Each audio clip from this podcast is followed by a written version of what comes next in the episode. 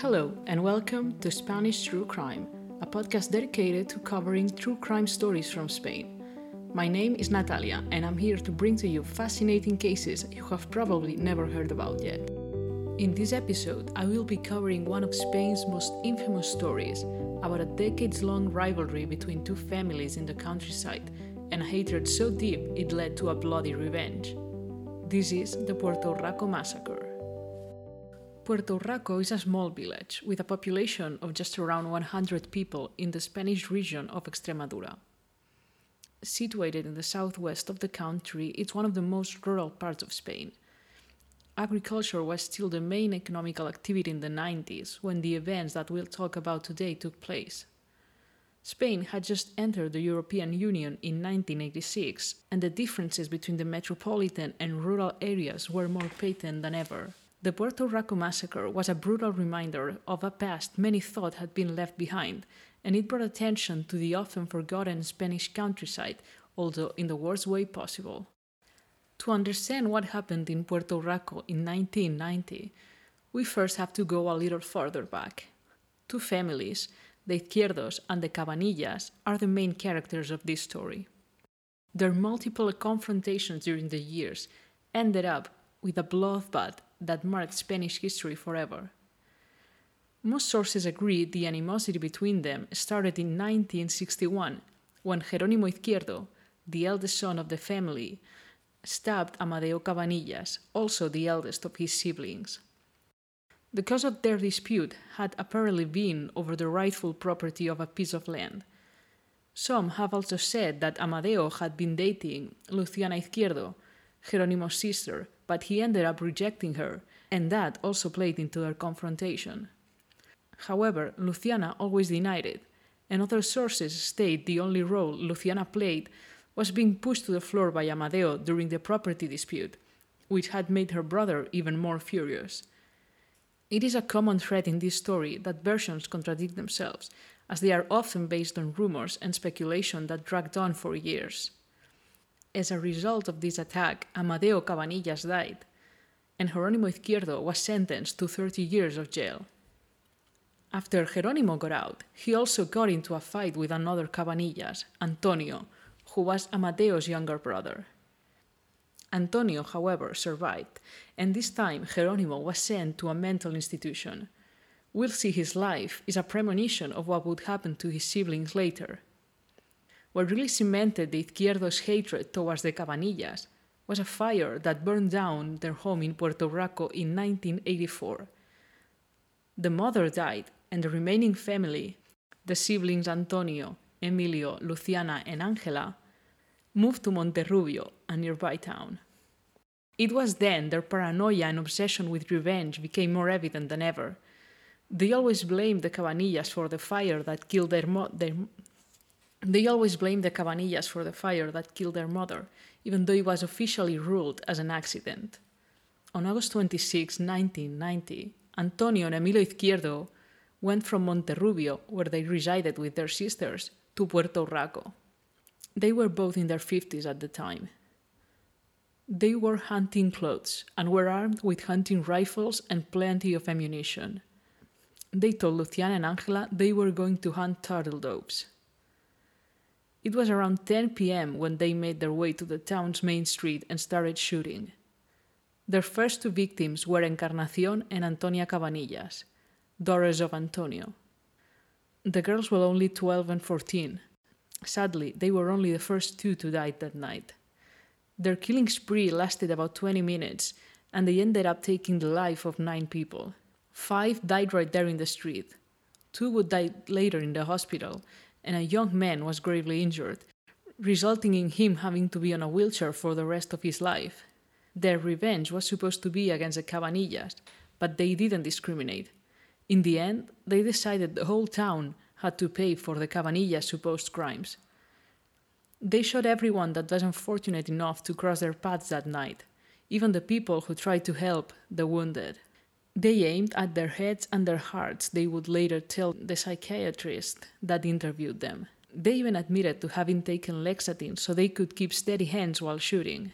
The ones who were lucky enough took cover inside of their homes, and some were able to call the police. two Guardia Civiles showed up, but were unable to arrest them. The Izquierdo brothers shot at the officers, injuring them, and fled to hide in the fields. A manhunt started, involving over 200 men, helicopters, and dogs. They were unable to find them until the next morning, nine hours later. Antonio and Emilio Izquierdo were arrested on the 27th of August. The same would happen to their sisters, Luciana and Angela, after four days during which no one knew where they were. They had made a strange trip to Madrid, the capital, and were arrested at the station when they returned to Extremadura. The sisters were considered by some as the true mastermind behind the crime, and the ones who had pushed the brothers to do it. However, as we'll see later, that could never be proved. After being arrested, Antonio told the police he had wanted the town to suffer like he had during all that time.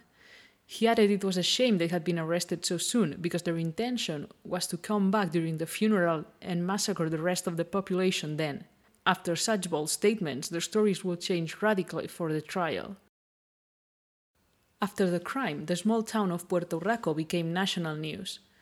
Journalists flooded the streets trying to find any neighbors to talk to. The entire population seemed to be terrified. Despite the arrest, they couldn't shake the fear that the event would somehow repeat itself. Tensions were also high, since most of the inhabitants were related to either one of the families. Most of them shut themselves away at their home, and it was only the day of the funeral that the residents of Puerto Hurraco took their streets back. The entire town mourned the lives that had been lost so senselessly. During the investigation and their psychological evaluation, it became clear that Emilio, the older brother, was the leader and Antonio the follower. This same pattern repeated between the sisters, Luciana and Angela, who was so influenced by her sister that she even spoke using the same words and intonation. Despite their first statement to the police, Emilio would claim during the trial he didn't remember anything that happened that night.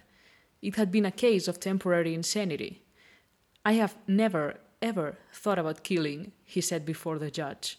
No, no he pensado nunca, nunca por nunca de matar. Nunca por nunca he pensado de matar. Meanwhile, Antonio said he hadn't shot anyone, only once at the sky, and that his brother was the only one responsible for all the dead and injured. He claimed he had no idea what would happen that night when they went over to Puerto Hurraco. Witnesses denied his claims. They had seen him be participant in the acts. Emilio and Antonio were found guilty and sentenced to a total of 350 years of jail time. No one bought their temporary insanity defense. After psychological examination, they were found to be of average intelligence and probably suffering from a personality disorder that accentuated their obsession with revenge. However, that didn't take any responsibility for the crime away from them, since they were said to be in the right mind and aware of their actions during the crime.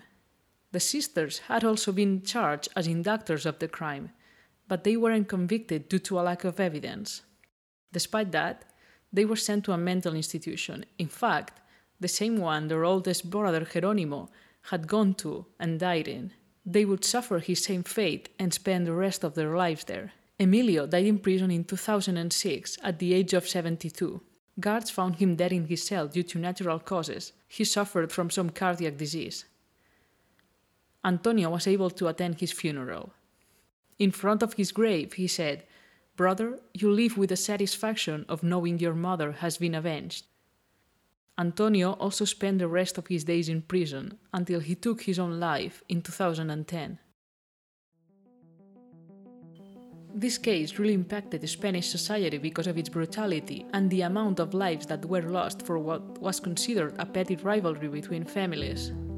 For some, it was easy to blame what they considered the uncultured, almost savage people of rural areas.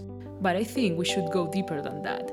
In the end, the Izquierdo brothers committed a heinous crime, but I think we should also consider the ways in which society failed them and, in turn, their victims. The Izquierdos were a family with a history of mental issues. Everyone knew they weren't well, but no one ever did anything about it.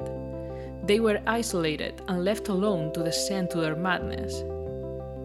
It was probably still too soon, and mental health wasn't a matter of public debate or concern.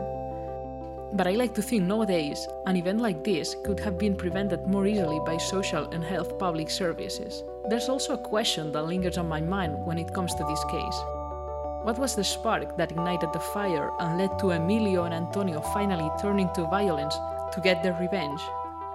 Did something happen with the Cabanillas that caused them to snap, or was it just random? I'm afraid it will be hard to get an answer to that question now. If you're interested in finding out about other stories like this one, please follow this podcast on whatever platform you prefer so you don't miss any new episodes. Please consider leaving a rating or a review on Apple Podcast to help spread the word. You can also follow the podcast on Twitter at SPTrueCrime and Instagram at Spanish True Crime. You can send an email at SpanishTrueCrime at gmail.com if you wish to contact me.